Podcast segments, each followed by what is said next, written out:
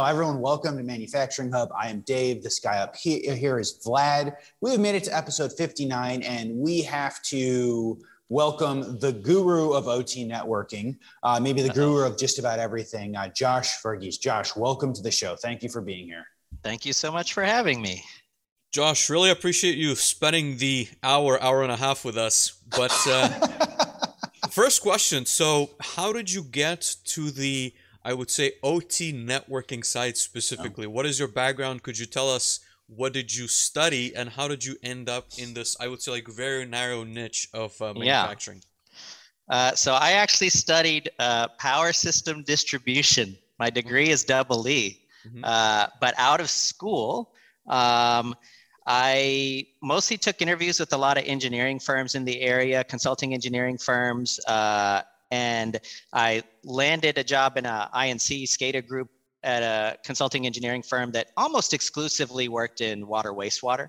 Mm-hmm. Uh, and I think in the interview process, like my, I had some electrical engineering interviews and I had some I&C interviews, and I just wasn't feeling anything really mm-hmm. until one of the I&C interviews took me into the lab and I saw some function block programming on the screen. And it was literally the first time I'd seen an HMI with any context to that. And I was just like, I don't know exactly what's happening here, but I can do this. and so I jumped into that job. And then I had the fortune, I, I, spent about four years at that company. And I had the specific fortune of that I&C group was about 15 deep at the time in the Dallas office. And I specifically got to do a couple of projects in. I got to work on a large project for a large water utility in the area on the design side of the project for some new booster pump stations. Uh, and then that group also had an application services, uh, basically a system integration group that did PLC and HMI programming. Mm-hmm. So I got to follow this job through that basically three year period of the design, the construction services, meaning like the, all the submittal reviews and working with the system integrator on all that, watching these pump stations come up, and then that company had the programming contract. So then I got to do the PLC and HMI programming on that exact same system. So really got to watch this thing and participate in this thing from start to finish to give me just an overall appreciation of all the pieces of bringing up a control system from design through programming through startup and commissioning, uh, at least in water wastewater. Uh, go ahead. Josh, if you don't mind me throwing out a question on on sure. that. So in, in your first job, you know, like relating at least to my like electrical engineering experience and talking, I would say like overall, double E's are typically not exposed to as much software in my mm. experience, mm. you know, than someone maybe in like computer engineering or, or software engineering. How was that? I guess like being in power systems specifically, was there a pretty steep learning curve? Were you exposed to some like PLC or automation or like what was that experience like?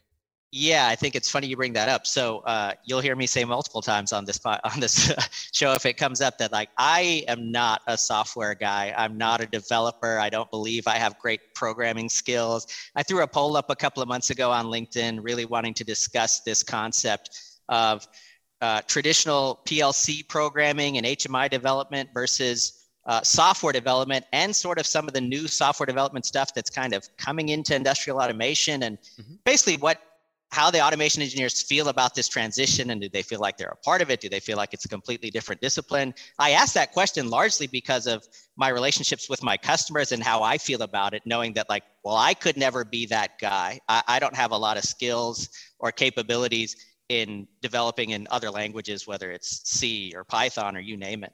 Um, but I did take a digital logic class as mm-hmm. part of that curriculum. And so that's literally what happened is just I really enjoyed that digital logic class far more than I did a few of the programming classes I tried my hand at. So when I walked into that lab and saw a function block on the screen, I was just like, oh, this is, I've seen this before. And I, I didn't realize there was a job in the real world that leveraged this. So it was really just seeing something I recognized and knowing that like, oh, I feel like I could pick up on this pretty quickly. And I don't know if it's unique to water, wastewater, or if it was just the platforms that the end users in the area. But that particular office and their customers at that time, uh, 17 years ago, was, I don't want to say fully, but pretty close to really adopting function block as almost the only 61131 language that they that they used. Uh, so for me, it was just a really easy transition to be able to go in and just learn the IDE a little bit and be able to do some. I guess I would also argue that relative to some of the other industries and verticals I've been able to see afterwards, that water is a slow process uh, and it's a little bit more tolerant of certain things in terms of from a control perspective for a lot of the major processes. So I would say that uh, my experience was it, it was relatively easy. I, have seen some of the programming challenges that my colleagues and customers have, and it's just like, oh yeah, I don't know. Uh, not having exposure to that, that looks a lot more sophisticated than what I did to turn on a pump and open a valve and throw a couple interlocks on. You know, not to say that there aren't some more sophisticated processes within water, but everything I got to do on the distribution side was relatively simple, I'd say. Mm-hmm. And, and what about the transition, I guess, to the networking side? How did you learn about networks? How did you, I guess, like then decide to pursue that? yeah. The... So what what happened is um, we had a distributor that called on us at this engineering firm and would occasionally come and do some lunch and learns in the context of representing certain lines that they'd like to see specified on these projects. You yep. know, and through that process uh, they mentioned uh, a little industrial Ethernet class. So I somehow managed to convince my boss to spend a little budget to send me to this training class, which was in 2006. Uh, it was a taught. It was taught by uh, now a very good friend of mine, uh, Barry Baker, who also is in OT networking. And this class just blew my. I sat there for two days, just completely more glued uh, and just on fire for like more interested in this than I'd ever been in any college class I'd ever taken. And I took furious notes. I still have my binder from this 2006 training, 12 pages. I mean, what was about like, it that was like so interesting, I guess, because I maybe I, don't get as excited about networks, but yeah, still I completely topic. get it.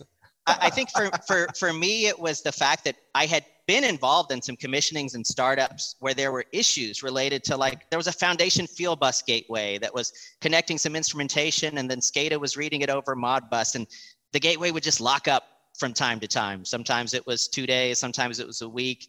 And I'd seen a dozen problems like that in the field. And it always felt like, well, we know something's happening on the network, but everyone's kind of blind. And it felt like you couldn't look in the box. mm-hmm. And I take this class and I learn and realize, like, no, no, we can actually, with the right tools, the right equipment, we can look inside that black box and we can often find the root cause for problems like this. And so that fascinated me that as automation engineers, we were deploying these control systems and then plugging them into this black box and then kind of pretending like literally the black box was a mystery. Mm-hmm. like until it gets to the PLC or gets to the HMI, like we don't really know what's happening.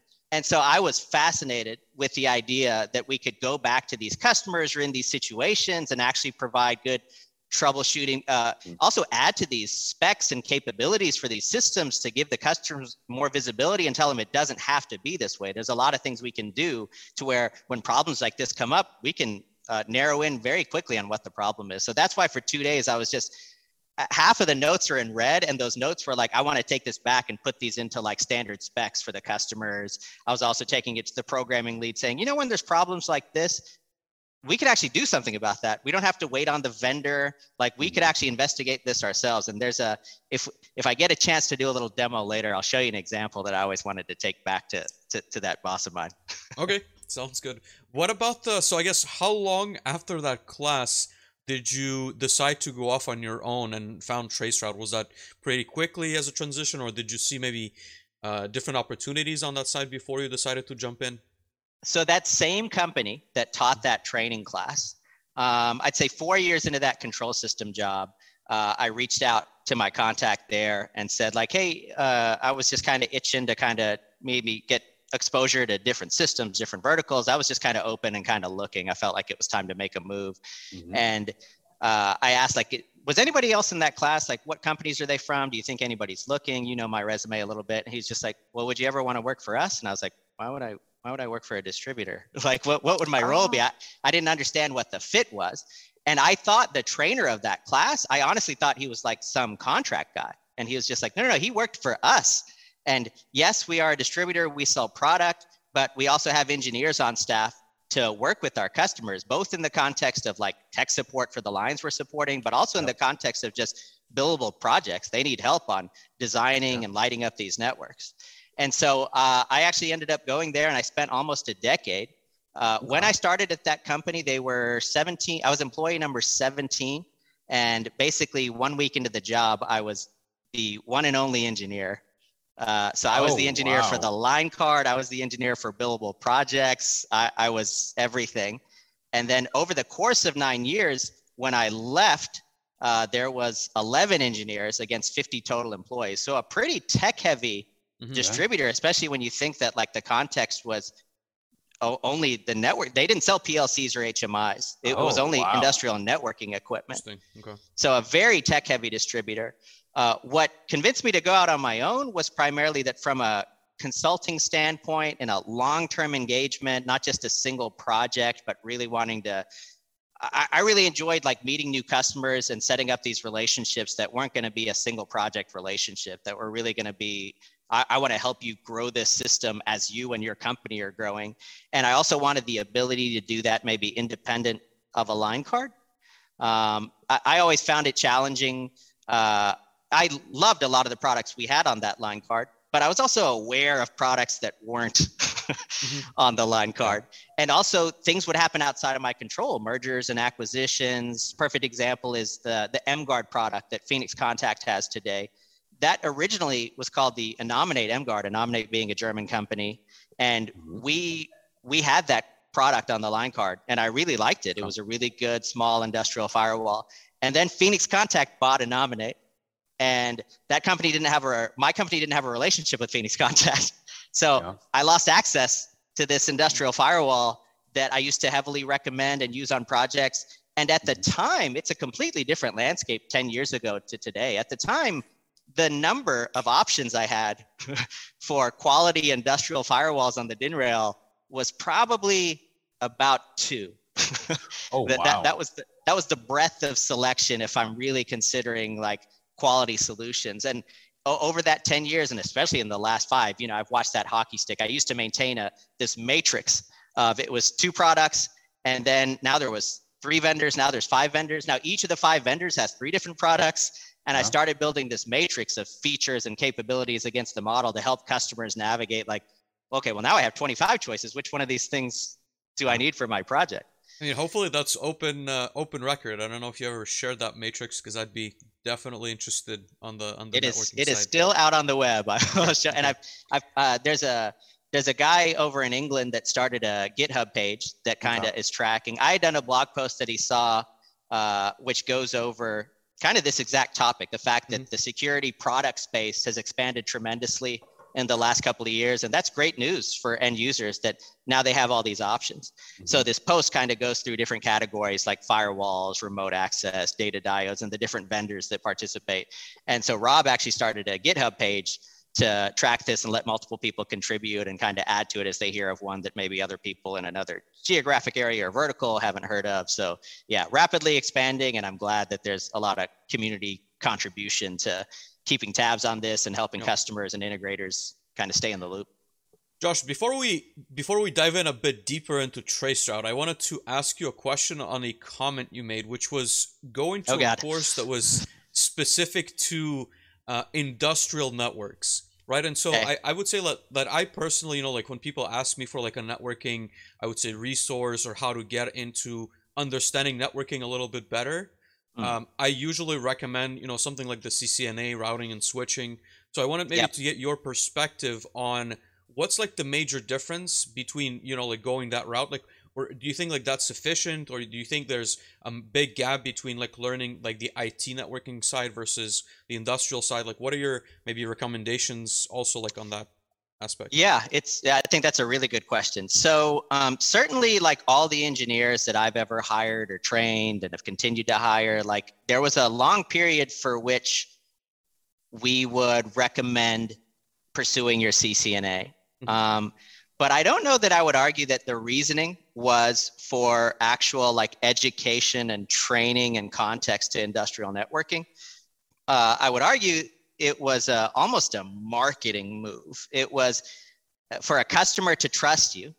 customers don't know they're not aware of many different certifications but most of them are aware of the ccna mm-hmm. so getting the stamp says to the customer this guy has achieved this certification so he's got to be knowledgeable uh, so the reason i push back and the reason i no longer like i don't require it when we if i hire at traceroute it's not that i would discourage anyone from pursuing it if they want that education uh, but i've been around too many people with the certification who don't know the information behind it. Mm-hmm. I, I, think that market's a little bit problematic between uh, brain dumps and test king to where people know how to basically game the system towards the cert and then the cert in my opinion doesn't have the value it should hold anymore mm-hmm. so i think i shared with you like that same training that i took back in 2006 uh, at, when i was at that distributor i delivered a version of it 40 to 50 times to different class sizes. As Trey Traceroute, I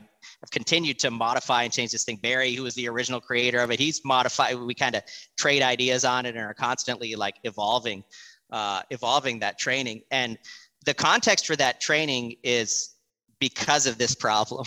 Mm-hmm. That we don't feel that there is a resource for kind of leveling up on industrial networking. And when I put that word industrial on it, it's just the fact that there are some unique things, certainly, about uh, a control system network or an industrial automation network that you're never going to hear about or see about or read about pursuing the CCNA. Or there's some great sites like uh, Professor Messer or Practical Networking that I think have great foundational networking info. And I absolutely send those links to people who message me asking this question, saying like, look here to get these basics.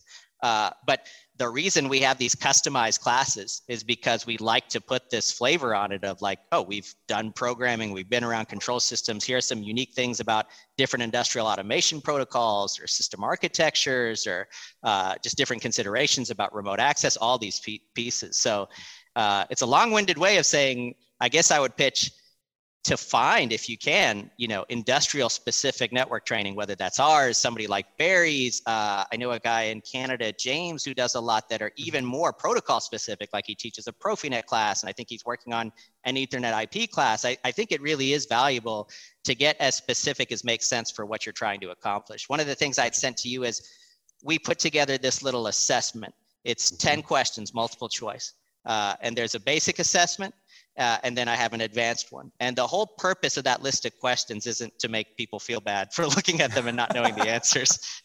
It's to look at them and say, like, do you think knowing the answers to these questions would help you in your day to day job or help you level up? If the answer is yes, then absolutely by the end of our training, by the end of those two days, you're going to have a much better understanding of these topics. And I think that will serve you well in terms of being a better uh, automation engineer that can kind of dive in deeper, like I said, and be less reliant on your vendors to troubleshoot certain problems and help you uh, fix things faster, basically. And in terms of like Traceroute, I guess like diving in a little bit deeper inside of the company. So you've mentioned that yeah. you provide trainings, right, that people can sign up for. I would assume on the website for like a two-day course. What else do you guys do? What's kind of main, maybe the main services that you offer? Yeah, I think the big items are consulting and design, uh, configuration, testing, proof of concept. Uh, we do audits. I, I, I, tend to get very specific here and say we do network audits. We don't do cybersecurity audits. I, I think they're a different yeah. animal. Every now and then we get asked, can you give us a network audit with a little bit of a cybersecurity kiss?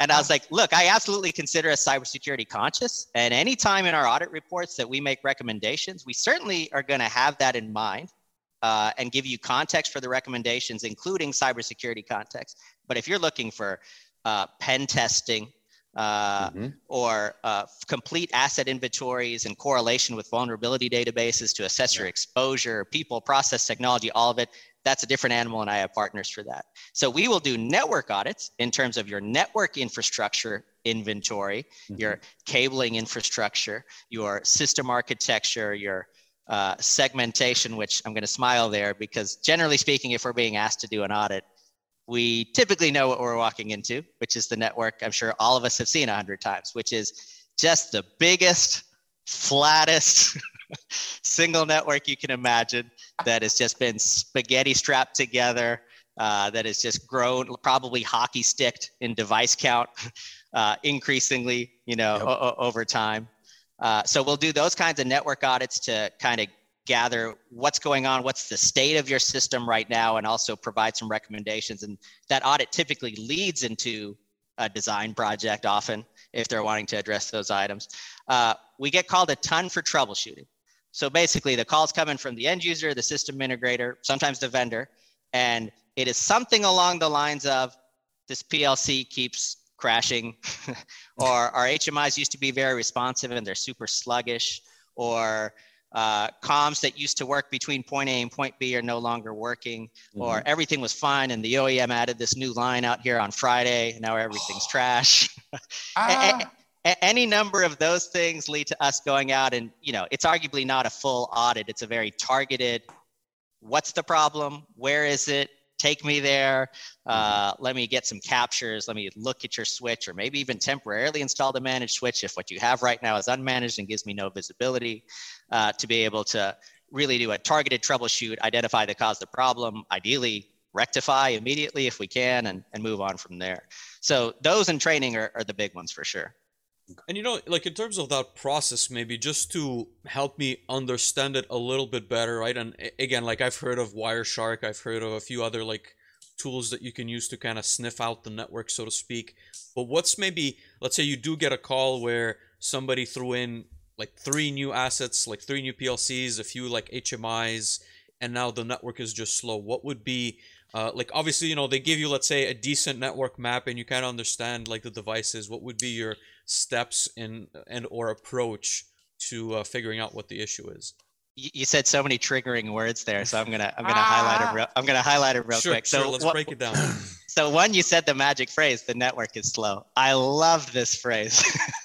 One of the things one of the things we talk about in the training class uh, we kind of work our way up the osi model in the training class. So mm-hmm. you know we talk about layer one and physical infrastructure. We talk about layer two and MAC addresses and which devices care about MAC addresses and three. And as we work our way up, eventually we get up to uh, layer four, application layer, TCP UDP. Yep. And one of the reasons we talk about this is there's just a little slide showing that if it's TCP communication, the beginning of every socket for a TCP connection starts with this three-way handshake yep. between the client and the server.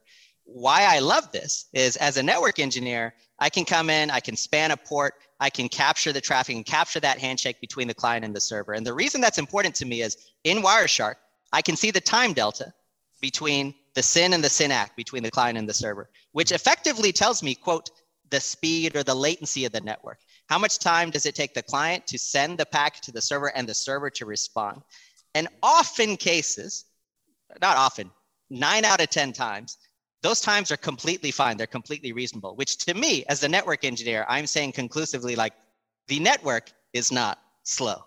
okay. okay. Uh, uh, often cases, what we see after that handshake in the capture, I might see that a server after the SYN, SYN-ACK, and a- after the connection is open, for whatever reason, there's this like five second delay before a data exchange occurs or a 10 second delay. And I'm like, okay, you got something going on here at the application layer. Mm-hmm. It's not that it can't reach the server, but for whatever reason, this server is not sending the data it should be sending. So very quickly, we can kind of work our way up. And this is an important point too. As the network engineer, my job is to work my way up that OSI model. You know, verify are there any physical layer problems because 70 to 80, if not higher percent of the time, it's physical layer problems. Uh, and then to check kind of the switching, routing, firewalling if it exists. But very quickly, once I get past layer four and I can verify with Wireshark that like there is communication here and there's no timing problem in the communication, it's no longer a network issue, generally speaking. It is an application or a host resource okay. issue. And we certainly have to rely on the integrator, the solution provider, the vendor package owner to analyze that packet capture and provide some thoughts on, hey, what's what's going on? Why why would your software behave this way in this case? So there is that's what's also nice for me is there's a pretty clear line of being able to identify this is or isn't a network issue and then hand it off up the stack to whose responsibility it is to take it over from there. Interesting. I guess I, I didn't think of it that way. So what happens, I guess, uh, again like that's like one scenario but what if you have i don't know like many switches and again like could you see issues where like traffic is getting lost or i think like you know traffic not getting to the end device may be like an obvious to some degree like sure. issue but uh like packets are you say it's obvious but i'll give you some great examples there right like let's mm-hmm. say somebody has done the work of uh they've done a network segmentation project so their big flat network is now one VLAN per manufacturing line. Yep.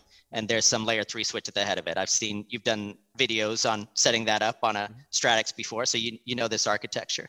Uh, that architecture is very dependent on a good VLAN and IP scheme, right? As far as knowing that, okay, if a device is going on VLAN one, it needs to have X address. If it's going on VLAN two, it needs to have Y address the other thing that's super important there is that default gateway field that maybe before the segmentation project didn't matter at all because right. it wasn't talking to any other networks. So what happens often in these cases is for whatever reason, a new device gets added, that, that integrator doesn't know about the segmentation project. He just looks at the neighboring PLC, picks plus one for the IP address, configures it, and goes on his merry way. And so it's fine. It can talk to other devices on line three if it's the line three new PLC but it's not talking to SCADA or whatever it has that it that it's routed to. And so to me, it's very interesting that there's very basic tests we can do, whether it's traceroute, uh, getting into that layer three switch and determining where is this packet falling off? Is it making it to the layer three switch? Is it making it to the end device? Because what's interesting in those examples is from the SCADA host perspective, uh, if you were to Wireshark it. His request to that PLC would make it to the layer three switch. The packet would get forwarded to the PLC, but it's one way. The PLC is then seeing this request coming from an IP in a different network. And in its stack, it says, oh, it's not local to me. I need to send it to my default gateway. I don't have one, it dies there. So it's this kind of one-sided problem where the pers- from the perspective of one device, the SCADA host, everything looks fine. I'm sitting here, I can ping my default gateway, I can ping this other device on the network, but I can't get this PLC.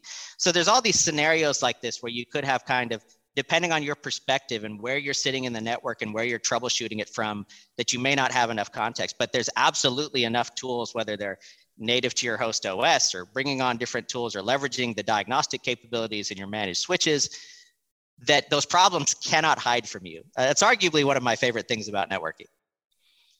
I have many more technical questions because I'm I'm really curious about this topic, but I want to maybe give Dave a chance to chime in. No, th- thank you, Vlad. And I'd like to point out for anyone playing Manufacturing Hub Bingo that Vlad has once again said he has so many more questions for Josh, uh, which is my third favorite part of the show, which he says every time, Josh, which just means we bring great guests on. So I, I do have some, some questions. I want to play a little bit of thumbs up, thumbs down. But first, I need you to answer the number one burning question of Vlad and half the industry. I need you to explain something to me. Can you yep. explain hat life? Be- because you are the grandfather of hat life. You are the reason why two of us are wearing hats, and Vlad is confused why everyone is wearing hats on their pictures on LinkedIn. So, can you please explain hat life to us? Sure. This is all pretty funny to me because, uh, as happens with many things on the internet, this started with sort of a joke post where mm-hmm. uh, three months ago I threw up a post uh, of me and my son, and I was wearing a hat. And I said, one of the reasons I started Traceroute is because I wanted to wear a hat every day. Mm-hmm. Uh, and this amazing community we have on LinkedIn and industrial automation, I, I'm just blown away by it. I've made so many connections and had so many great conversations. And one thing that had started to happen is I found other people that were into hats like I was. And uh, Bill of Lucid Automation, I'd say in particular, I, I need him to post a picture of this online. I, I mean, when he does hat runs for Lucid yeah. and he does sample runs, I'm talking 30 to 40 different styles that he will run. Wow. And he sent me this picture and I was blown away. He's like, What's your address? And so he sent me one. I sent him one that I had a similar conversation with uh, G of Outlier. Oh, let me, yeah. I, I, had this ready. This is oh nice a stack of hats. We got we got Envision.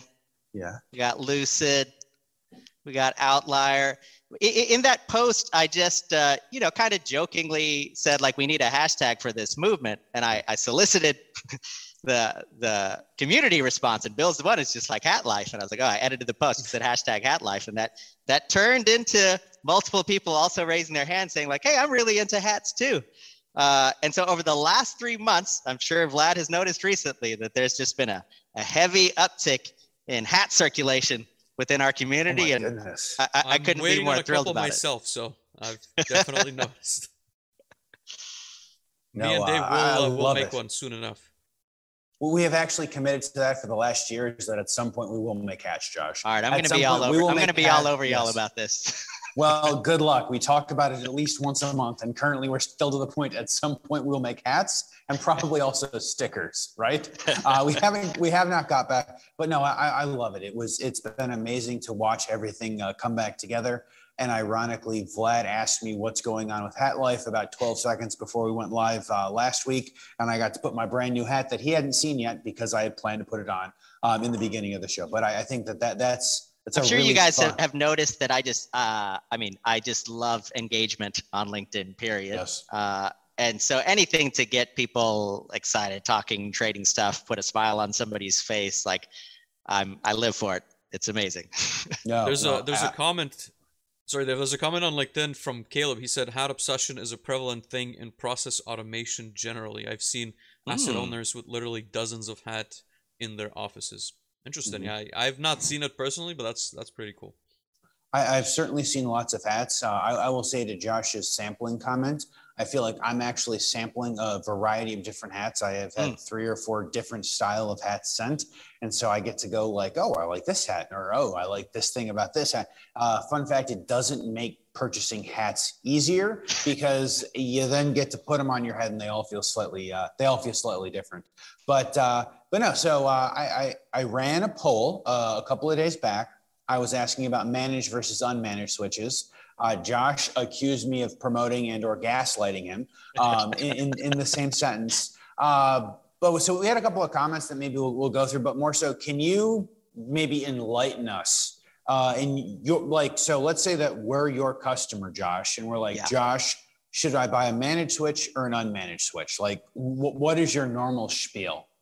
yeah, I think this all got interesting because of a post that preceded your poll. Yes. Uh, and, and I made a tongue-in-cheek comment that I realized later. I was like, "Hmm, I'm going to have to circle back on this. Uh, so to be clear here, my position on this topic, I can't think in 13. You know, I've spent the last 13 years specifically in industrial or OT networking. I can't think of a single time I have actively promoted or recommended to a customer. You know what you really need is an unmanaged switch.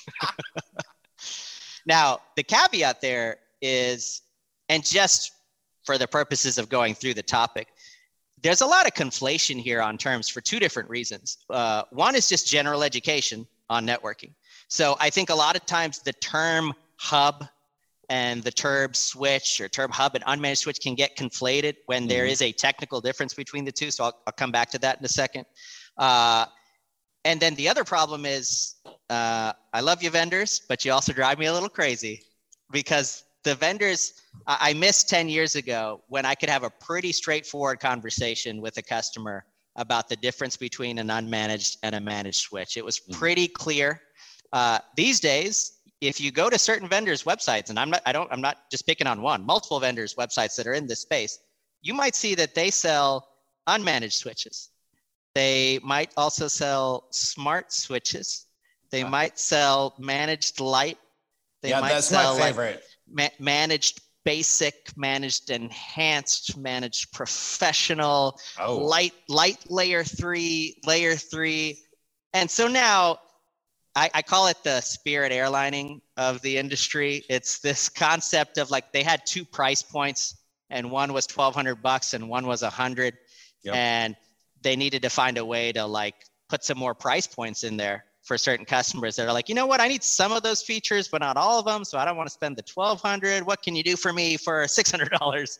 And so I understand why it happened. I'm not wholly against it, but from an education standpoint, it is incredibly confusing for the customer. Even if you they decide like we want to manage switch, okay? They go to a vendor who they like, they go to their website, they're like, ooh, wait, which one of these tiers do I need and why? So at the very fundamental level, I just want to differentiate hub and switch for starters, and then we'll chop up managed Okay. and unmanaged. So gonna when I in- say, go Josh, ahead, if you don't mind, I was gonna throw in like one last item of which Yeah. you know, like I've seen a lot of instances of, and that's buying a managed switch, but creating ah. almost like an illusion of setting it to the unmanaged switch function, throwing that in and thinking like, well, we've got un- we've got managed switches all over the place, where that's not really the the case. You know what I mean? Like, and these too, these have been in these recent threads online. So I'll come back. I'll exactly, cover this exactly, point too. Yeah, yeah. Mm-hmm. Okay. So um, hub. When I say hub, like the and the problem with this is there's not IEEE definitions for what makes a hub, what makes a switch. There are IEEE, IEEE standards for features on these switches like auto negotiation uh, and VLANs and things like this. Excuse me. But for just defining the category, there's not. But when I say hub, what I'm referring to is effectively a multi-port electrical repeater. And in the early days, I say early days because, uh, and the reason this is important to bring up is I'd love to tell you I haven't seen a hub in an industrial network in 10 years. I've seen one as recently as in the That's last two. Yeah, I mean, they're still out there because industrial automation is industrial automation. People run their equipment into the ground. So if you've got a plant that's been up for 20 years, there's a decent chance there are some 3com office grade hubs plugged it, you know, with wall warts plugged into 120 oh, yeah. outlets in industrial automation panels. And I say this because I come across them all the time in my audits. Uh, so a hub, when traffic comes into port one, it has no intelligence. It is literally a signal repeater. So a frame comes into port one and it is going out port it is just responsible for restoring the signal and timing and wave shape and making sure the signal gets to the next place. But it can't be used in any way to contain, restrict, optimize traffic. It is this is the dumbest of the bunch. And certainly if anyone out there has hubs, and I've done this before. I said in the short term, you see my long-term recommendations. In the short term, literally going out to Walmart and putting in some Netgear unmanaged switches in place of these 3Com uh, hubs would drastically increase the situation on your system right now. Uh, so that's hubs. So now we have unmanaged switch, managed switch, both of them. I would say the immediate benefit is they do this thing called learning, listening, forwards, floods, ages. So as they sit there and the system comes up, they're going to slowly learn over time. Uh, and a, another kind of misunderstood fact is I, I think some people, until they uh, take a little time to learn this or take a training, there's an assumption because users don't interface with MAC addresses, generally speaking, we interface with IP addresses. So probably a lot of people think that like a switch is looking at IP addresses to determine where to send it. But the truth is the switch could not care less about IP addresses in these frames. The only thing it's looking at is destination MAC address. And it is maintaining a database of MAC addresses to physical switch ports. And so over time, based on devices talking, it learns, oh, MAC address A is on port one. MAC address B is on port two. MAC address C is on port three. So maybe on boot up at the beginning, there's a little bit of flooding going on because it doesn't know where a certain destination is. But as soon as that device responds the first time, it's locked it in, it's in the database. So from now on, when somebody tries to talk to MAC address C, it only goes to port three accordingly. So switches are this first device that finally we have some more efficient communication and we don't just have everything flooding everywhere all the time. Uh, my asterisk there is if we're talking about unicast communication, communication that is one to one, like Modbus, uh, like explicit Ethernet IP messaging. We might come back to that later if we talk about implicit and produce consume. Um, so immediately there's this huge performance benefit and you've got your end devices not getting hit with all this extraneous traffic when we go to a switch period. So certainly there is a definite upgrade in going from a hub to an unmanaged switch. But now the next question is, well, what about visibility? You know, what about diagnostics? What if I want to know what's going on on this network? I said earlier that physical layer problems are the issue 70, 80% of the time.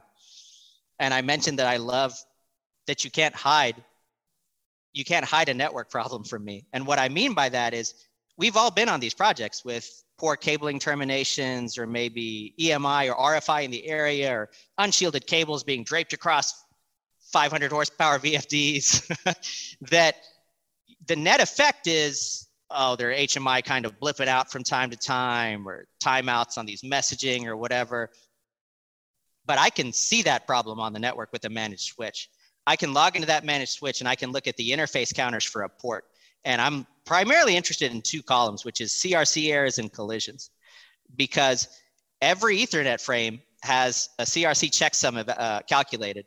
So between the end device and the Ethernet switch, if anything happens to that data, the switch knows, marks it as a bad frame, something has happened in transit and drops it and ticks up this counter.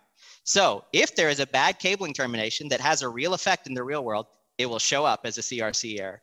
If you've got EMI or RFI in the area affecting the data transmission on your cable, it will show up as CRC errors stacking up on this managed switch. So you cannot hide physical layer problems to me.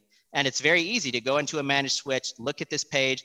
If the physical infrastructure is clean, I'm going to see all zeros down these counters. And I can say pretty quickly, okay, there's not a physical problem right now from uh, cable termination, EMI, or RFI. And and uh, you know, based on what I said earlier, boom, that is 75 to 80% of the problems we have ruled out. So let's keep climbing up the chain. So now we look at diagnostics, and we can also look at things like utilization. Uh, you know, what is the bandwidth utilization on these ports that might trigger me on a couple of things? Uh, I can also look uh, at taking some additional steps on this network. We mentioned these big flat networks.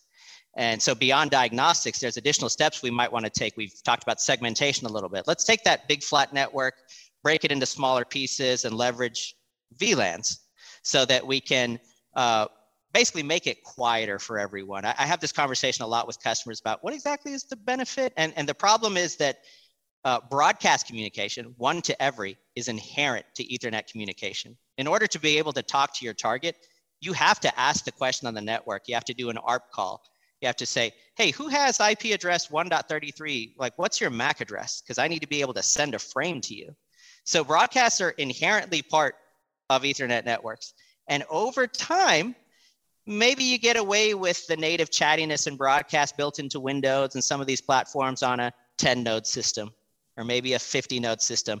If I'm looking at this with Wireshark, you know, I can take a capture and see like what is the average packets per second in this broadcast domain just by plugging in and looking at this one uh, menu in Wireshark. Okay, it's 10, it's 20. That seems reasonable. That's not going to tip anyone over. I plug into some networks and I might see 300 or I might see 1,000 or I might see 6,000 and immediately alarm bells are going off. Like, well, this isn't good because if 6,000 frames per second are hitting my laptop right now without any port mirroring or anything, that means they're hitting everybody on this network.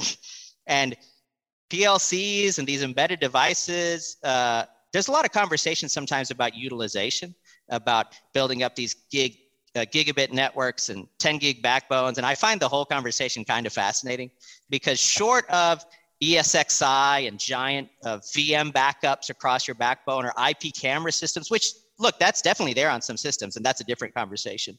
If we're talking purely automation networks and we're talking PLCs and HMIs, if those utilizations are even reaching 1% on a 100 megabit link, my alarm bells are going off and I'm going to find the problem because that is not standard. We're talking about protocols that were initially written for serial communications, right?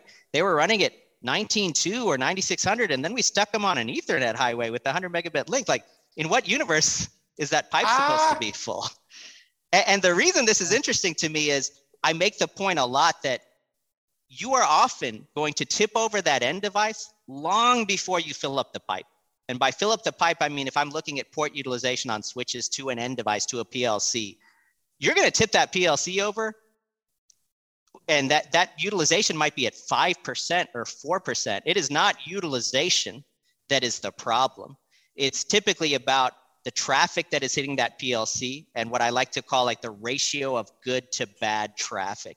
If that PLC is getting inundated with frames that aren't meant for it, or that it's not looking to process, it still has to process them. It has to look at it long enough to say, this is not for me. And you can literally watch the CPU utilization on uh, ControlLogix PLC, like in that embedded web server on the CPU or the EN2T card. And you could, you know, uh, track that CPU utilization over time as the system grows and watch, oh, at install, that was 60%.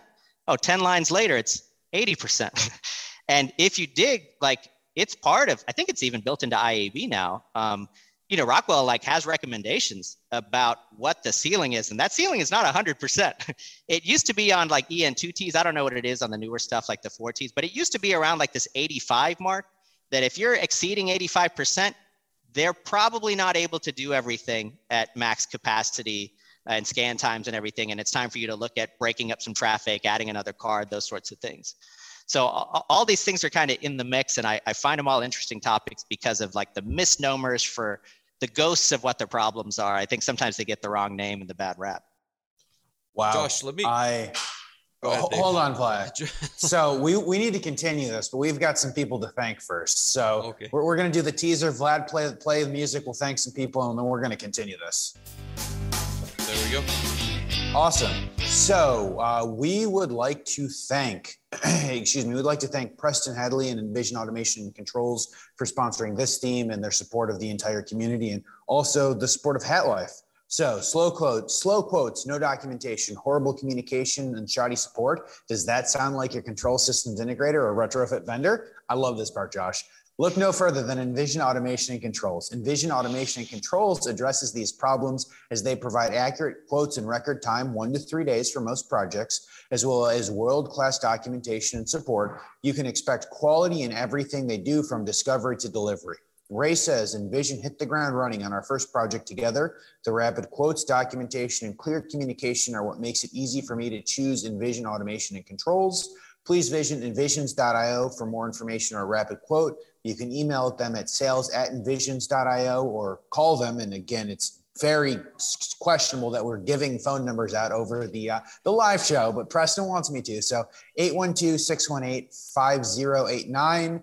Uh, their mission to bring automation and controls to uh, of the future to the present, one solution at a time. Their motto: "You envision it, we build it." We'll also go ahead and drop all of that information uh, in the chat and the show notes. So before we continue, uh, Josh, I, I, have a funny story of physical problems. Um, and I won't include the name to protect the absolutely not innocent in this whatsoever. but I, I, have a very good friend. Um, and they he's on the sales side, right? And so great guy. Um, they won a job doing networking in a, I think they were re-networking a prison, right? And so they needed someone to come crimp, you know, Cat 5, Cat 6 cable. And so he goes out and he spends two days crimping Cat 6 cable and terminating it, you know, in, in the plug. And then he comes back and he's like, Dave, I spent two days crimping it upside down. And so uh, literally someone had to go back through and, and re-terminate every end of everything. And I'm like, did you not do the jiggle test? And he's like, I didn't do the jiggle test. They closed the panel and they just all fell out. Oh, no. So um, it was you. You were talking about physical products problems, and I, I, I felt like this is probably the best chance I'll ever get to tell that story live, um, unless he comes on the show. But I don't I don't think I can tell it. Well, well, he is he is live on the show. So I know Vlad has some questions. Well, I was going to ask if you guys will indulge me. I did I, I, did put a couple of pictures together that if you guys don't mind me screen sharing, we'll put some color on some of these things we just talked about in the last 10 minutes. Absolutely. Let's do it. Let, let's, let's do it. Here. Okay. Let me know if that's coming through. Okay, I can see it. Vlad's going to reconfigure the screen. Yep, Everyone else should be able to yep. see it momentarily and I'll set the stage here. So uh, this was close to a decade ago, probably. Um, uh, dairy, uh, who today is a billion dollar plus dairy company, at the time they had one manufacturing facility. Uh, and the phone call that we got was that this manufacturing facility is having so many problems with PLCs locking up and shutting production down uh, that they're just literally walking over and power cycling PLCs. It used to be they'd have to power cycle them every month, then it was every three weeks, then it was every two weeks uh, as the system is expanding. Now it's daily. Uh, IT has put, and IT was outsourced at the time. Uh, IT has put like a traditional network management system on the network. They've looked at the network. They say the network's fine. There's no problem here.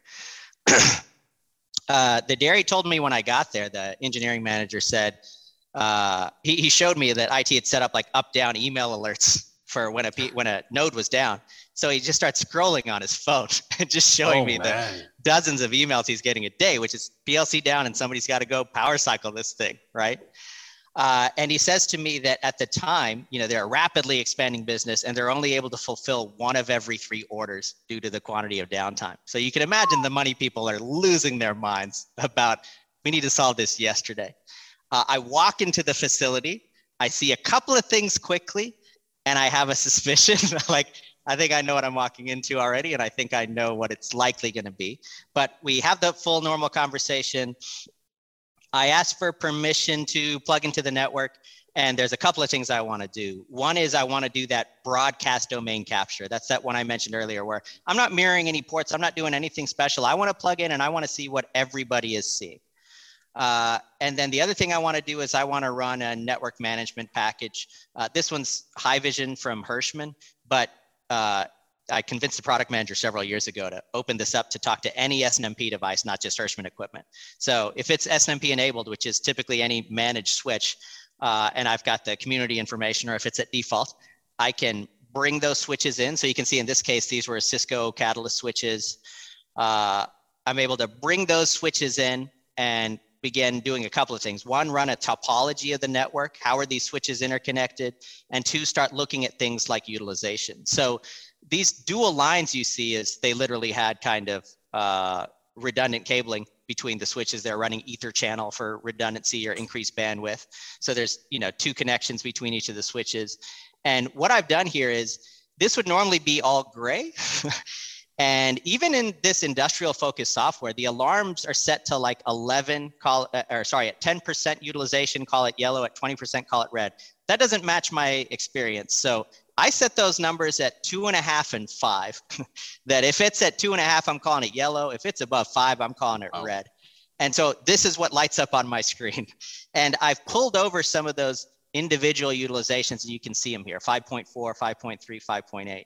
And this is exactly why the IT company said, like, there's not a network problem mm-hmm. because 5% utilized, you've got 95% to go. Meanwhile, uh, I'm look I'm looking at that 5.8 and I'm just like, oh no, something has gone horribly wrong. and so then do you have a question, Vlad? Yeah, I was just gonna ask. So that's the utilization of the ports of the catalyst switch that we're seeing in the center, or in the side. All I, I, pulled off some random ones, including okay. some of the gotcha. these switch to switch links, and I also had pulled some off for like end device connections to PLCs and things okay. like that. Um, so the next thing I asked was uh, to take this Wireshark capture.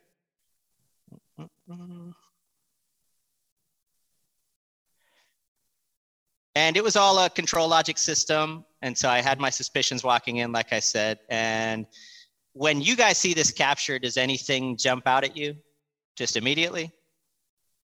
Well, I guess before the network, I would ask, well, how many PLCs were in the plan, just so we can get like maybe a bigger picture? Let's take a look. What's you know looking because this these are just switches, correct? Let me take a look. No, so uh, in the picture were just switches. That's right. Um, I'm trying to like glance at the IP addresses. Um, it looks like they're not segmented either, right? They're all well. There's the twenty. Yeah, it looks like it's one or two VLANs, right? So what what jumps Depending out to on... me, it's yeah, it's hard to say depending on how their mask is set up. But right. what jumps out to me immediately, and what I fully expected to see in this capture from the problem description, I'm looking at this destination column. This destination column is all 239s, uh, class D IP addresses. They're in that okay. between 224 and 239 in that first octet, which immediately identifies its multicast traffic. Okay. Uh, and so you just notice as I scroll here that this is all multicast traffic and it's hitting my laptop just plugged Josh, in. Josh, we're just seeing the main screen still. Yeah. The PowerPoint. Uh, not, uh, not Wireshark. Not the, share. Right. No, we haven't. Uh, we haven't made it there. Hang on. Let's see here again. Is that coming through? Yep. Yep. Mm-hmm. Okay. So this column, this column destination here. Okay. Everything is these 239 IPs, right? Just every yes. frame that I'm getting is 239 IPs. It's implicit produce consume Rockwell messaging is hitting my laptop. And if it's hitting my laptop, who else is it hitting? Everything. It, Every everybody. Yeah. And so the next thing I do is I go to statistics, capture file properties, and I'm interested in this average packets per second in this capture that I took. It's 6,535. So there are over 6,500 packets per second of produce consume messaging hitting every node in this system. I think we know why their PLCs are tipping over. Wow. Let me ask you uh, this, Josh, on that like sure. protocol specifically. So produce consume is that so I guess my first question is is that a limitation of how it's built? Is it a setting that you could check where it's just going to a single device? And I would say also on that same note, so how would you limit that traffic? Is that like on the switch that you could regulate that, or is that something else? Like, what's the solution? Yeah. So uh, great topic here. So uh, multicast messaging. I don't know how far back it dates in general, but in the context of industrial automation systems, certainly multicast messaging exists in multiple platforms. There's a mm-hmm. version of it in GE PLC platforms. But in America, we, we know who's king as far as the control platform space. And so when Rockwell added the implicit messaging side to their platform, so not explicit, that is very clearly one to one messaging, they added implicit messaging, which is in, uh, there's multiple names for it publish, subscribe, produce, consume, implicit messaging. Uh, they've gone back and forth on this a lot and they've made changes over the last several years, but for a, a significant period of time, produce, consume messaging was by default inherently multicast messaging. Meaning, if you set up a producer of a tag, great. Even if you only set up one consumer of that tag from the programming standpoint in the yep. PLC program, mm-hmm. the issue is the producer is putting that on the wire as a multicast message. And here's the thing about multicast messages that destination of 239, uh, it literally maps explicitly to a specific MAC address. Those MAC addresses are never the source of traffic, meaning that a switch is never going to learn where it is located. In other words, it's always unknown. Where is this device? So a switch's default behavior is to flood traffic like that. So an unmanaged switch is going to flood every single multicast frame it sees. A managed switch that hasn't been configured properly is going to flood every multicast frame. So what's supposed to happen is in multicast messaging, there needs to be kind of cooperation of your end device platform and your network infrastructure. So the feature that we're talking about here is IGMP. Uh, the job of IGMP is that you effectively have two roles, querying and snooping. And the whole function of IGMP is when a new multicast stream hits a network, it's going to flood at the beginning. But when it hits your query or the switch or router that's performing the query role, he's like, ooh, there's a new multicast stream here. I'm going to ask who wants this. He's going to send out an IGMP query message. PLCs that have been configured to be a consumer of that data based on being configured in their PLC program to be a consumer of that multicast stream, they're going to raise their hand. They're going to submit what's called an IGMP join message. And then the second function here, that's what IGMP snooping is. That is the switches running IGMP snooping, listening on this conversation that is taking place between the queriers and the consumers they're taking those join messages and they're building up now a new database, not the regular unicast MAC forwarding database. It's a mm-hmm. multicast forwarding database saying, for this tank level, I got a join message on ports two, six, and eight. Next time it comes in, I'm only going to send this traffic to two, six, and eight. I'm not going to bother everybody else with it. So here's the beauty of it. We have a network right here. We have managed switches, but we still have multicast flooding. So what's going on? I poke around the switch configurations, and I'm assuming I switched back and you guys have this, right? Yep. Yes. Um, I poke around the switch configuration. Step one, great. IGMP snooping is running everywhere. We are 50% of the way there. The problem is IG, the IGMP querier function is not enabled anywhere. so if no one ever asks the question, this traffic continues to flood. So I asked the engineering manager, I kind of talk him through it. Uh, I tell him like what's happening and that there's an easy way to resolve this. And it's literally one line of configuration. I can put it in this center switch and I explained the whole thing to him. He's like, we got to call this IT company. They manage the switches. I explained it all to them. They're like, what's the line you want to add? So I tell them, and they're like, what is it to remove it? I'm like, the same line with the no in front of it. They're like, whatever, do whatever you want to do. Ah. so I tell the engineering manager, here's what I'm going to do. And he's this uh, big old Irish guy that I love to death. And he looks at me, he's like, and everything's going to go green. and I was like, yeah, that's the hope. So this is like maybe 10 seconds after I make the change and we see some of these links are going green. And then on this next screenshot, I'm gonna like acknowledge the status changes. Everything's gray now, meaning it's come underneath. And if I kind of scroll in on those utilizations, those utilizations that were 5.3 and 5.6, here's what they were really supposed to be. The traffic wow. that's intended to be on those links. I mean, one of those says 0.008. and instead it was getting 5.8 so i'm sure if we looked at a post capture that 6500 packets per second dropped sub 30 sub 20 in the broadcast domain.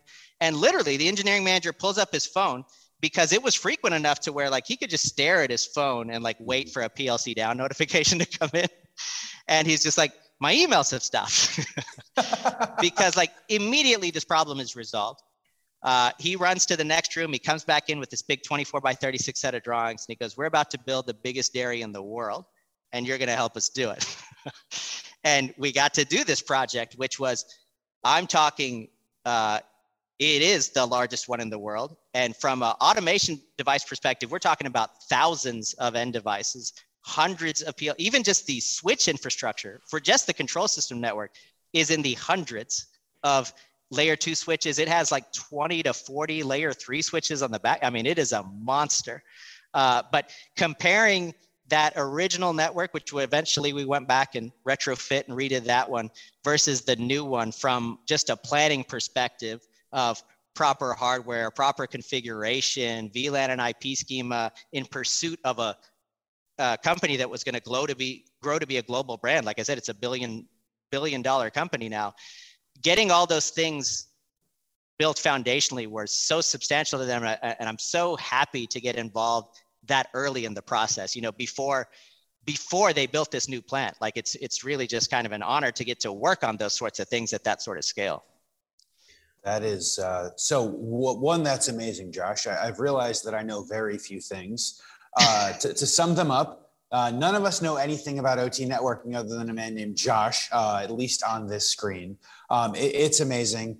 I am confident that we haven't even scratched the surface. Um, right. I will. Uh, yes. Yeah, so, so I, I'm confident that we haven't even scratched the surface. So I have an ask for the people listening to tell us if you're interested. And Vlad and I have been playing around with the idea of doing some sort of protocols theme uh, later towards the year, maybe an OPC UA, maybe an MQTT, maybe an EtherCAT, maybe some other ones. Perhaps it's something that uh, people would be interested in having Josh come back on. I was thinking to myself, like, would it be like an OT networking 101? And I realized, like, we haven't even gotten to like OT networking one at the moment. So m- maybe like we can convince Josh to teach us an OT network like zero zero one, and this is like the prereq that doesn't even count. You just have to listen to it to have some idea of what he talks.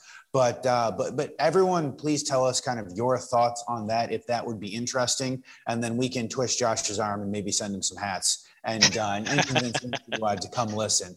Uh, I, I, do have a couple of kind of like follow up questions. So as as we've promised, Josh, we have well blown past the hour. Um, as as we do every week, but I have a couple of follow up questions before we ask kind of the normal questions. Um, I, I guess the the question questions become are there resources for training? So you said that you do you, you do training. So i think the best training would be go spend a couple of days with josh and let him do the brain dump and and help you teach them tools. But beyond when's the next the, training? Speaking of which okay. I mean, is, sure is sure. Plan, so you know? Oh that that's a good question. So to date we have never done like uh, a training schedule with like an open course thing. I've okay. always especially since starting traceroute in particular like training for me for the most part has been like i meet a new customer. You know it starts as mm-hmm. that troubleshooting call and leads to that design engagement.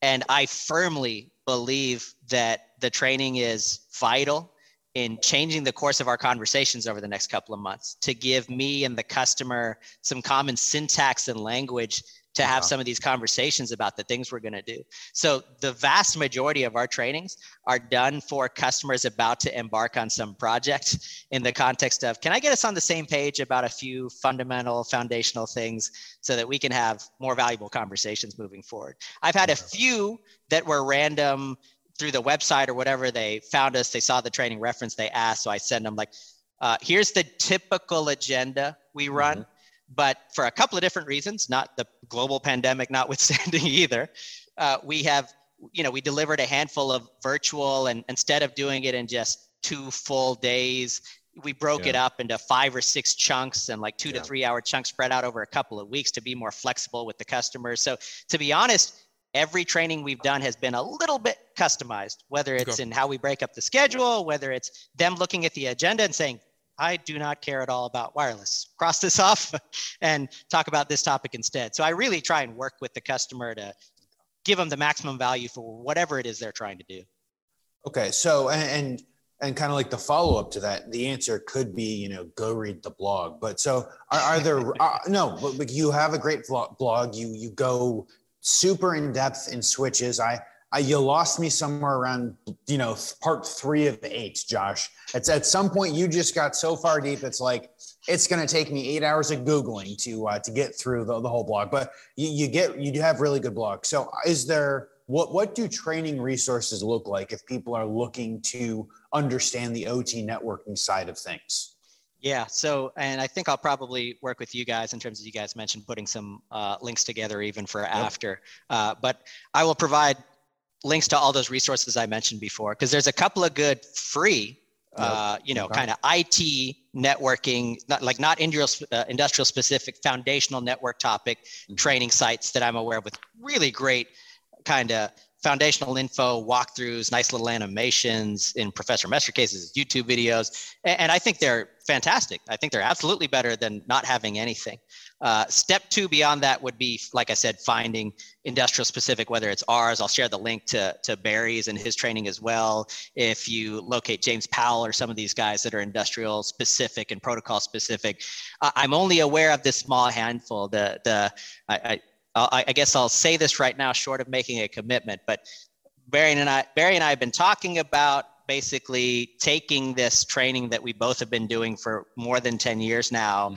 and figuring out how to make that into a book basically. Take that training and make it into a book. So we've got an outline for it. I have not committed us to a release date but i do think it'd be useful because i often have these conversations with the customers and wish they would have some sort of reference after we're off that call when we come back to these topics. And it yep. doesn't exist today, to my knowledge, this industrial networking specific textbooky resource. So format and stuff TBD, we're kind of considering a few different options, but I fully acknowledge that this is a problem. You know, at scale, yep. this is a problem. There aren't enough readily available resources that are industrial networking specific. And that's one of the questions we got actually on the YouTube channel. So somebody asked that they're interested in learning a bit more about this and implementing this at the sites they visit. They only come across unmanaged switches 80% of the time. There's mm. also no gateway. So there's certainly, I would say, like a disconnect, you know, on the uh, OT networking side. So any resources oh, I, would be very appreciated. I should also mention, and we'll include these in the links that I send y'all. Uh, some of the manufacturers have a couple of good things and they're a mix between free and paid things. So I'll mention Etherwan here. Etherwan has like a course series uh, that is a, a free course series that gets into some of these foundational concepts. Uh, and then I know like Westermo and Hirschmann have like paid training classes to get you. They, they definitely, and Hirschmann's a good example. There's actually kind of two columns in their training. And so mm-hmm. one of the columns is not product specific, it is meant to be foundational information. And then there's a second column that if you happen to be a Hirschmann customer or you're deploying Hirschmann products, it takes those principles and now applies it specifically to their platform. So the vendors definitely have some some resources that are worth looking at too. Gotcha. Josh, before and, we move on, I was gonna I guess sorry they flip. Let me just close the door on the produce consume discussion before we ah. move on from that because I've certainly used quite a bit of uh, that structure in uh, in manufacturing environments, and I've never flooded networks. But I want to ask the question of ah. how would you? I guess is the only way, from what I understand, to protect against that flooding is to have a managed switch right upstream from the producer and then having I would say it filter out the traffic. There's no other way. Even if you have like a flat network and then you put a managed switch like up upstream from that, that wouldn't necessarily solve the problem. Correct? As okay, great topic. And uh, by the way, I mentioned like cabling being like number one. This IGMP issue, it's number two or three for me. Meaning like the frequency with which I get this phone call and this is the issue and these are the fixes is very high. And I, I say that meaning like twice in the last three weeks, I've had new customers with this problem, and this is the issue. And these are the exact conversations we're having is how do I solve this? Are you just trying to sell me a switch? And I'm just like, okay, let's talk through all of it. And so he had a perfect example. Uh, I asked him to collect some captures. He sent them to me. I'm like, this is definitely what's happening. And so the question is, are you saying the only answer is to buy and configure managed switches? I'm like, no, I'm not saying that. Number one, let's get online with Studio and let's find these producers. You tell me what they are. Mm-hmm. Uh, I can tell you the IP address. You tell me what device that is. He's like, okay, that's this VFD or that's this FlexIO or Point.io. And when he looks, I'm like, there's a chance, depending on the vintage and firmware and legacy and platform, that you could change. Even though it's produce consume, you may have a radio button option to change it from multicast to unicast. Okay. And so in his case, he had, I'd say, like a dozen producers on this network. And in 11 of 12 cases, they were of a vintage that did allow him to change that radio button. So he changed that radio button so that those devices would still be produce consume, but they would be unicast mm-hmm. produce consume. And so those are no longer flooding the network. But then he found one, and I can't remember if it was an older FlexIO or what it was. Doesn't like the only it only multicast. So he couldn't change. He's like, what do I do? I was like, okay, well now you're coming back to the switch conversation. And then what you said is accurate, Vlad. Like if you can't solve it in the end device. And the other funny thing is I see that produce consume is used often without context, meaning the programmer isn't choosing produce consume because he has multiple consumers because produce consume is beautiful it's more efficient for the producer of the data it's more efficient for the network when it's set up right when you actually have multiple consumers it's more efficient to do that than to unicast it to five different people and put it on the network five different times it's rare that i've come across the application where they've actually configured it as produce consume multicast because there are six consumers of this data. There are three consumers of this data. So that's the other funny part of me. I, I say a lot that like I, think some of these automation vendors have done a little bit of a disservice to their customers by not providing enough education about these topics and the concept of what they're doing on these networks that they're not aware of when they they do produce consume messaging because it's easy to configure. And i agree like it's it's you know it's relatively easy to set up uh, produce consume message uh, maybe relative to an explicit message but they're not giving the customers and the integrators enough feedback about well here's what's actually happening when you do that and i think when i ask the customer i ask the integrator like do you actually have multiple consumers of this thing they're like oh no and I was like, I mean, ninety well, percent of the time it's one to one, even in my. Yeah. So it's not. So then I'm yes. like, yeah, then absolutely, like toggle this radio button to, or if it's available, or if you do have the multiple consumer thing, let's talk about this network infrastructure because IGMP, if you look at my blog post about managed switch features, that I think if you can get through this list of features and tell me none of them apply to your scenario, fine, go use it in a managed switch. But IGMP is on that list because of this reason in large part. But I think we're all kind of saying the same thing that that's interesting because likely if there is multicasting happening on the network, it's happening. And I don't th- mean this uh, as a negative way to the programmer. I just literally mean out of ignorance. They are not aware what is happening as a result of this configuration and particularly of the net effect and the impact of that because it's Absolutely. invisible it's in the black box. Yeah Absolutely. W- so go ahead dave. I was going to say let me follow up with that josh. I you know we've had a lot of conversations about managed versus unmanaged switches and we briefly touched on how bad it is to have a unconfigured managed switch which well i'd love to get into it for another 45 minutes would put us solidly through the middle of episode two. Um, so uh, Josh has a whole series of managed versus unmanaged switches in a blog in blog post form, and we will go ahead and link to that in the notes. I guess my question is targeted: is do do you have a step by step, or is there a step by step guide of how do I configure a managed switch? Is that I, I feel like that would be valuable. Is that something that exists in the ethos of the internet? I think I got this question on one of these threads the other day, which okay. I I didn't have the ability to absorb it and respond as a direct LinkedIn response yet. But is there one answer to that? Well, this is why. So, because I've got kind of two comments there. So, one is I would say uh, this switch managed switch blog post series. Post mm-hmm. one is about like hardware selection for IT versus OT networks yep. and some considerations. Post two is if you pull a data sheet for a managed switch and you look at the amount of features in these things today, it's yeah. kind of comical. And my point in this post is I'm not telling you that you need these 300 features. I'm going to list nine things, and not all of those are features. There, it's just mm-hmm. context like diagnostics or security. I'm going to list nine things to say these things are relevant for you to evaluate and consider as to why you want to manage switch. Mm-hmm. To Vlad's point, then we start to get into the details of like, can I come up with a playbook of working through this list of things? I yeah. can in pieces. So mm-hmm. you will see, for example, on our site, uh, we do a lot of Hirschmann and Westermo networks, for example. So I have uh, a post from the vendor on how to configure IGMP on their platform. Or I have a post that we made on how to yep. configure IGMP on their platform. I say all of this with a big asterisk, which is to say, I will typically write those posts with a big CYA paragraph at the front end that says, yep. for most small to medium networks, mm-hmm. this generalized approach will work. and I do that because that generalized shotgun approach to that situation does not apply to your mm-hmm. larger systems. And what can happen when you use that general approach on the larger system is you can overwhelm the switches. We've we've been called in several times to troubleshoot things where they're losing data, and the reason they're losing data is they're overtaxing the switch. The switch CPU is under sustained 100% CPU utilization and dropping oh, frames as a result. And that's because of lack of context for how to configure some of these things correctly. So I'd say my answer is for individual features, I can provide small playbooks, but for some of them, they are very context and application specific.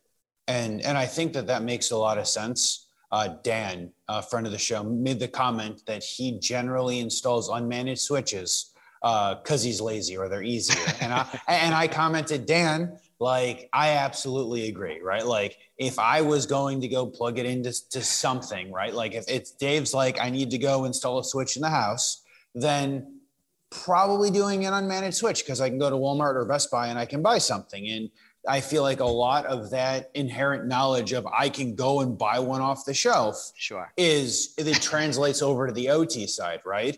Or yep. we've got IT people who, to your Wireshark and and other Hirschmann, you know, diagnostic information, say it's got it's only at six percent. It's got ninety four more percent to go. So I, I the, the more I learn on the OT networking side, the, the more I feel like it's in more it's it's intrinsically important that we share this knowledge.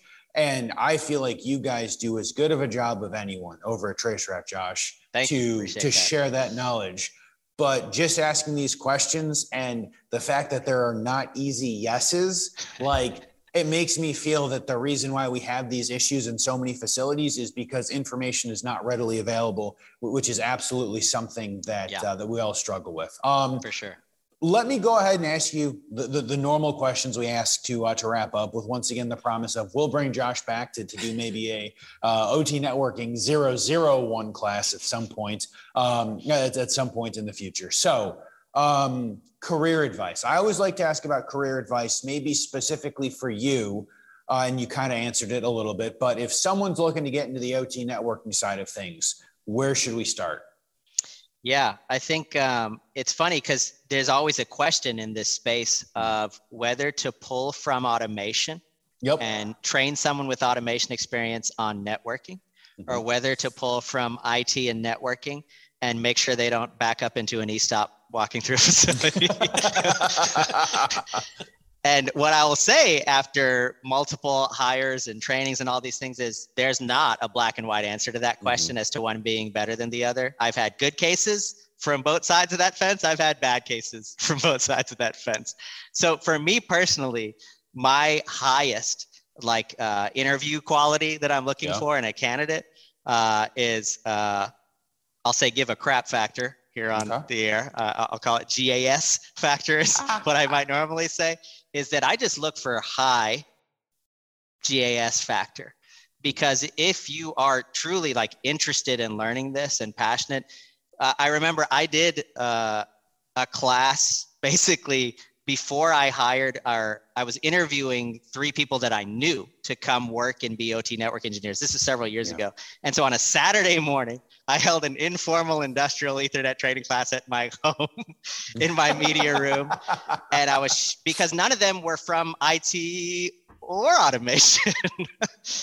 but my message to them was this is a super niche space and there are not a lot of subject matter experts in it. And no in my opinion, within a few days of initial knowledge, let alone a few weeks on the job, let alone a few months on the job, you will quickly become a very strong resource for 98% of the people who ever call in here asking for help.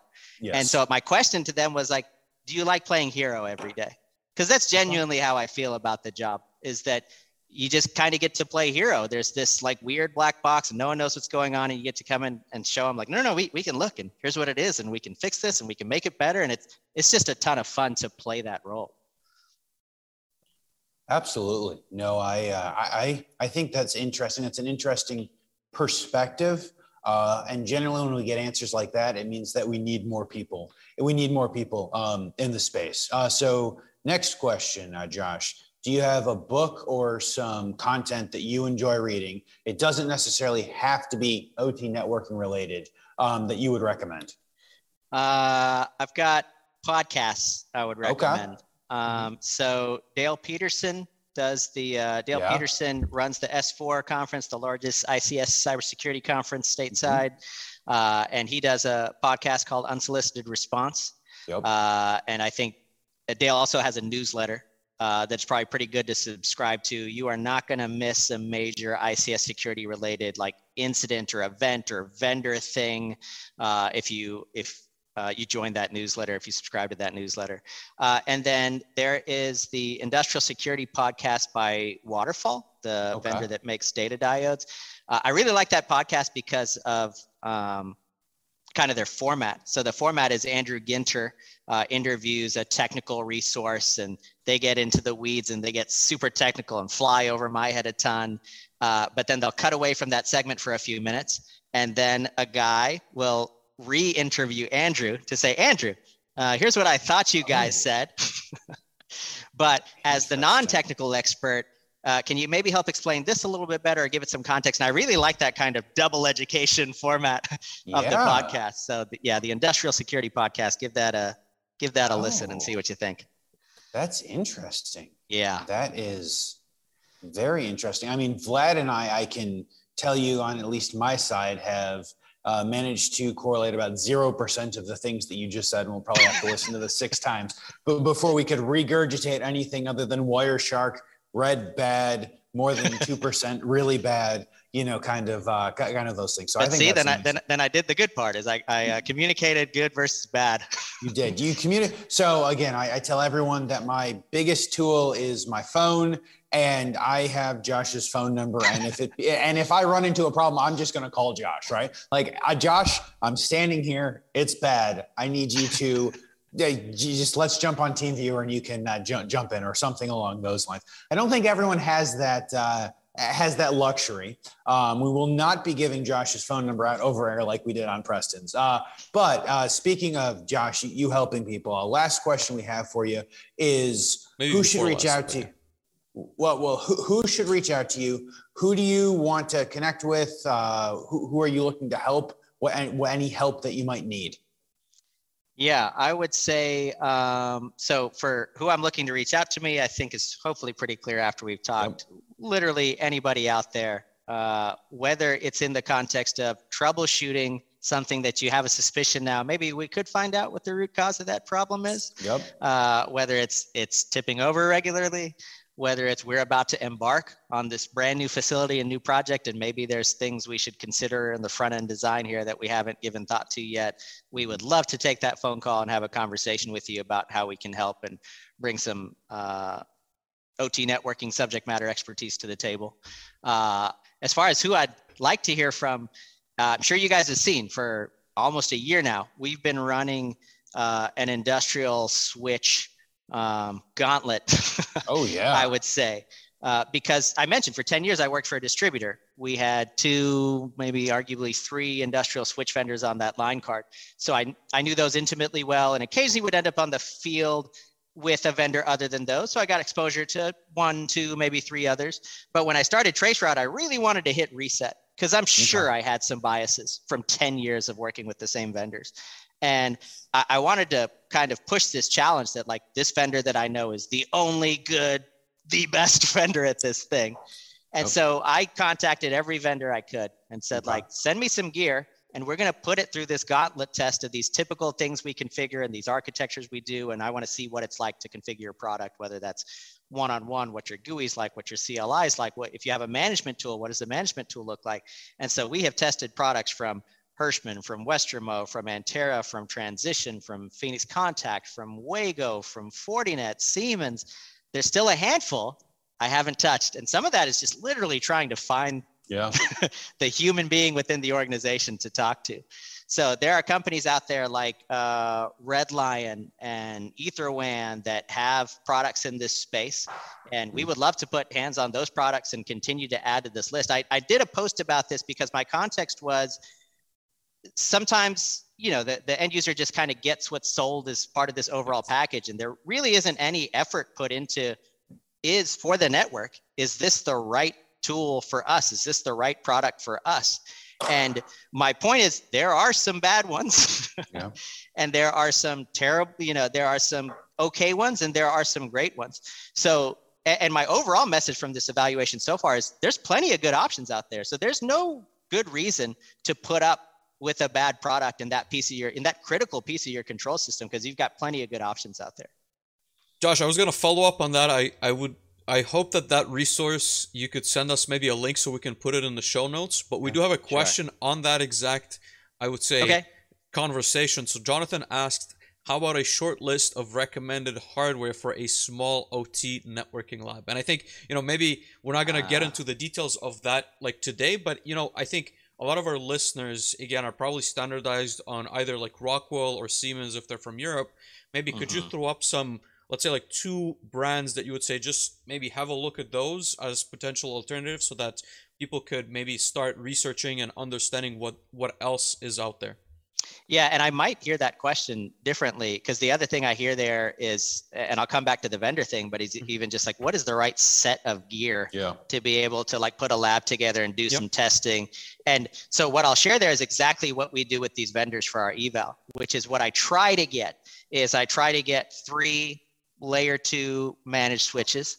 Okay. Uh, and then I will ask for one or two layer three switches, whether that's just the DIN rail version of that same platform, if it's rack mount, if that's all they have to do layer three. Because with that set, I can kind of do most everything I want to see on a small scale. I can build a ring uh, I can do VLANing. With that layer three switch, I can do some inter VLAN routing. If I get two layer three switches, I can do some router redundancy.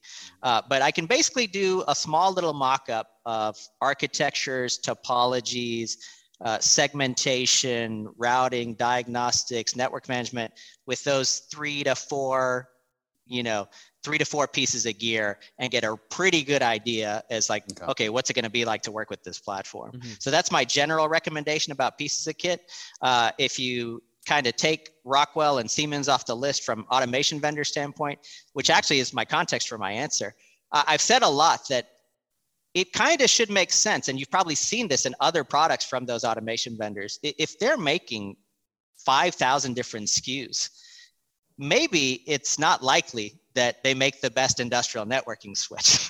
Maybe they make a fantastic PLC or a fantastic VFD, but if networking is like way down on the list of priority for that automation vendor, maybe it's not their core focus or the thing they do the best. So the vendors I tend to look at and use a lot are ones like Hirschmann uh, or Westermo mm-hmm. or Transition. And, and the reason is those are networking focused companies. And in some cases, like very industrial automation networking focused companies. All they do is communications. Mm-hmm. So their laser focus on is on building the best communication platform possible and the way the best way to manage it at scale and all these things.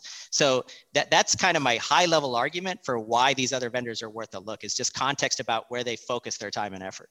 Gotcha. No, that's really amazing. That.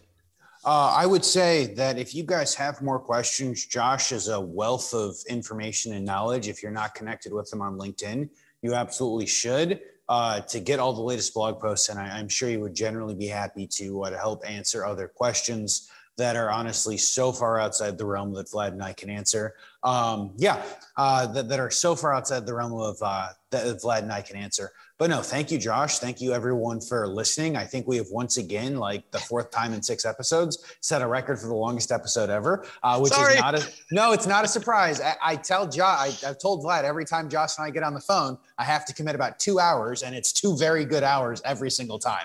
Uh, I have no idea how Josh gets things done, but if you guys are somehow still listening, uh, please hit that thumbs up, that subscribe button, rate us five stars on all the things you can rate us five stars on Apple Podcasts and Spotify and Audible. If you're on LinkedIn, please follow us. Please follow the Manufacturing Hub. Uh, if you guys check out manufacturinghub.live, you can get all of the latest and greatest. You can sign up for a newsletter that comes out once a week that reminds you that we're about to go live in approximately an hour and all of the awesome stuff that, uh, that we have sent out. We want to thank Preston and Envision for sponsoring this. And I will send the reminder if you guys would like, you still have through May 12th to get in the, the Change Your Life giveaway uh, show notes in there.